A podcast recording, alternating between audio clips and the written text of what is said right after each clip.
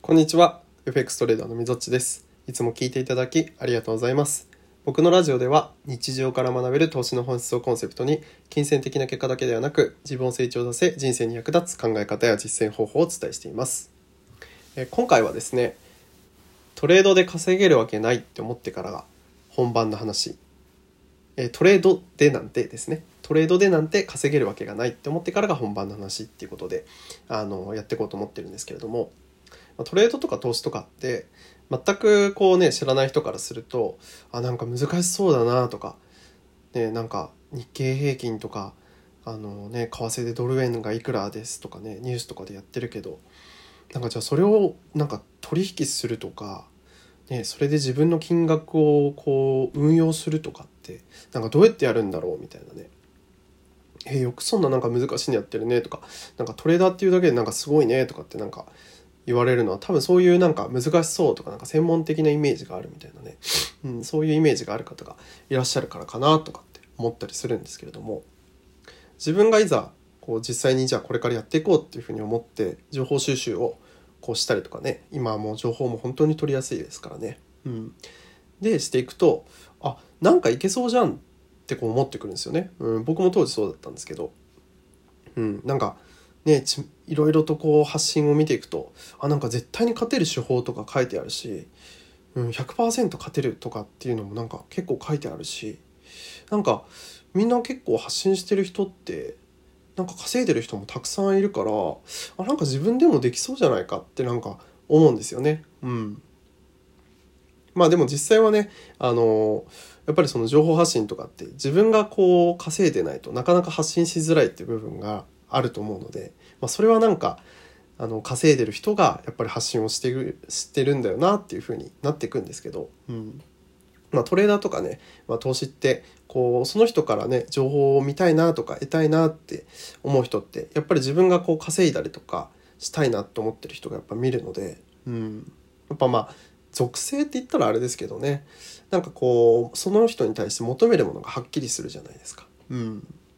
でもなんかそういうのがなんだかなって思ってなんかこうラジオというかね音声配信だと、うん、そういうところがやっぱこう違うのかなって思って、まあ、僕はこういうふうに配信ねさせていただいたりとかするんですけど、うん、でちょっとね話が横道にそれたんですけれどもでまあ実際こういろいろ情報収集してねああじゃあ講座はこういうのがいいんだなとかで FX とか株とかで。でまあ僕はこっちがいいかなとかってね、うん、いうふうにやっていくと、まあ、勝てる時もあれば負ける時もあるしうん、負け続ける時もあるしで最初の始めた頃とかは、まあ、ビギナーズラックとかって言って,、ね、言ってねあの初心者補正なんて言ったりとかするんですけど、うん、なんか意外となんかすごい儲かっちゃったりとかね、うん、ってこととかまあ結構あるんですよ。うん、逆に、まあ、こう資金をね全部入れてたものをあの何百万何千万とかね何億とかあの吹き飛ばしちゃいましたみたいなね話もまあよく聞く話とかあったりするんですけどそうやってこう、まあ、ちょっとずつ、まあ、その人なりのペースがあってこう相場と向き合って、まあ、いろいろとね学びながら、うん、実践していくと、まあ、ある時に、まあ、こう多くの人がねあの、まあ、思うことがあると思うんですよ。まあ、それって何かっていうとあのトレードとかトレードですねトレードって稼げんのって思うんですよね。えなんかこんな世間であのなんかみんな稼いでますとかって言ってるしなんかね手法もなんかそんなねなんかこう勝率のね勝率でねこういうふうに稼ぎましたみたいなね言ってるけどあれこれって無理じゃないって思う瞬間がなんか来るんですよ。僕の場合もそうでなんか僕の場合は結構最初からすごい調子良かったんですよね。まあ、先ほど言ったようなビギナーズラックみたいなのがあって、うん、でそれからなんかこう勝ったり負けたりみたいなのを繰り返してなんか本当に何だろうな波というかねこう上がったり下がったり上がったり下がったりみたいな、うん、っていうような感じでまあ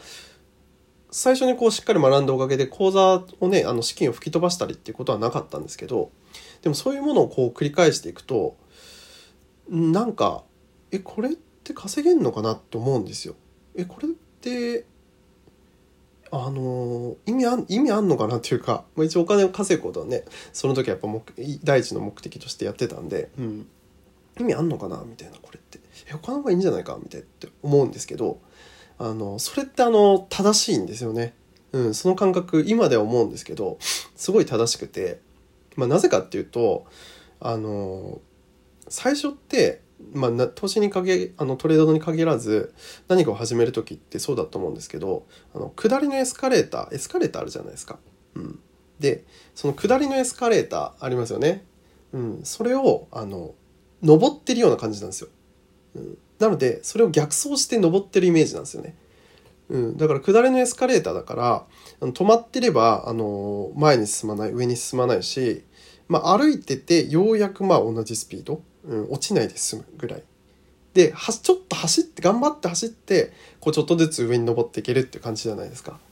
うん、なかなかね、あの、下りのギャあのエスカレーター逆走したことある方、あんまりいらっしゃらないかもしれないですけど、なんか子供の時に僕そんなことをね、ちょっとやったような記憶があって、なんか今思い出して、あ、そんな感じだったなってなんか思い出すんですけど。うん。で、なんかやっぱそういう感覚なので、なんかこれって進んでるかなっていうような感覚になるんですよね。えむしろなんかこう下がってないみたいな。うん。でも僕はこの感覚を自分であのいざ実際に始めてみて続けてみて実践していく中であちゃんと自分がそれを分かるっていうことが僕は大切だと思うんですね。うん、で分かることによってあでも実際にやってみるとこうなんだっていうので自分の情報収集能力が上がったりとかそのリテラシーが上がることによってなんかこれってなんかあんまりこうなんか地に足ついてないなみたいなのがなんかだんだん分かってくる時あるんですよ。うん、なんかこうこっちの方が本質じゃないかなとかなんかこれって違うんじゃないかなみたいな。うんっていうのってなんかすごく大切だと思ってでそっからが僕一個本番かなと思ってるんですよねトレーダーとしての。うん、なんか今までそういう風な中でなんかなんだろうな、うん、実践してなくていろんなこう知識とか情報がある中でうん、トライアンドエラーを繰り返していくことによって、まあ、だんだんとこう何て言うんですかねこうなんか空中をふわふわふわふわこう漂ってるというかねまあ泳いでいったのがなんかしっかりこう地に足ついてなんか歩いていく走っていく、うん、っていうようなこう段階になることによって、まあ、やっぱり地に足ついてるからしっかり歩けるんですよ。しっかり走れるんですよ。うん、っていうのはその現実を知ってるからこそなんですよね。うん。でそういうふうにねやっぱこう現実を知ってきちんと実践してやっていくからこそ、うん、地道にこう努力がしていけるってことなんですよね。で継続していけるってことであると思うんですよね。うん、よくあの相場の格言で有名なのがありましてまあ世界三大投資家っていうのにウォーレン・バフェットジム・ロジャーズあとジョージ・ソロスっていう人がいるんですけど、まあ、ウォーレン・バフェット一番有名で、あとの2人はね、こう投資とかに関わりがないとなかなか聞いたことないかもしれないですけど、そのね、ジョージ・ソロスかジム・ロジャーズが言ってたんですけど、まあ、相場で最も大切なことっていうので、最も大切なことは、まあ、勝つことじゃなくて、相場で生き残ることだって言ってたんですね。うん。これはもうどういうことかっていうと、もう勝ちに行こうとしなくていいってことなんですよね。うん。生き残って継続していくことがもう何よりも大切っていうことなんですよね。うん。でこれはもうねあの僕も前あの前の配信とかでもこうよく言ってるようなことなんですけれども本当に僕もやってて、うん、やっぱり継続やっぱするって大事なんですよね今でもやっぱり全然たまにこうやっぱ負けちゃうような月もありますし週単位で見たら負ける週とか全然あるんですよね。うん、でもそこであの何て言うのかな引き分けの感覚というか、うんまあ、勝ちに行こうとせず負けも自分で限定して生き残っていくことによって、まあ、チャンスをこうやってつかめるんですね。そんななんかそうそうなんか自分が思うようにね思い描くようにあのチャートが動いたりってことはないので、うん、本当にそれがこうバチッとね当てはまるのがね何回かあってでそれがこうね月の利益にどんどんなって積み重なっていくっていうのがあるので、うん、やっぱりそのねまずやっぱ自分でこう実践してこう地に足つけてでそこでまあもしかしてねやっぱりそういうふうになるとやっぱ結構辛いんですよね、うん、辛いし苦しいし。でお金を失う痛みっていうのはねなかなかこうトレードとかやってみないと味わうことじゃないし、うん、でやっぱりあのお金の価値ってねあのやっぱ高いじゃないですか。あの今の人たちにとって、うん、とっても、うん、本当はね時間の方が価値あるものだったりとかするんですけど、うん、やっぱりお勤めの人とかもこうねバイトとかね大学生の時とかねしてる方とかだったら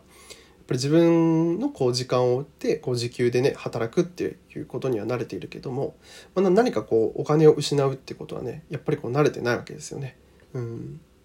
お金を失って何かになるなるっていうことはね、うん、だからこそねやっぱりなかなかこうその苦しい時期っていうのでねやっぱりこうやめちゃったりとかやっぱそこで感情的なトレードをしてまあ口座吹き飛ばしてしまったりとかね、うん、あるんですけれどね、うん、でそこでまあどういう決断をするかっていうのはまあその人それぞれではあるんですけれどももちろん、うん、でもやっぱりそこがスタートラインなのでそこを乗り越えることによって、うん、やっとこう本番だなっていう、うん、でそこが本当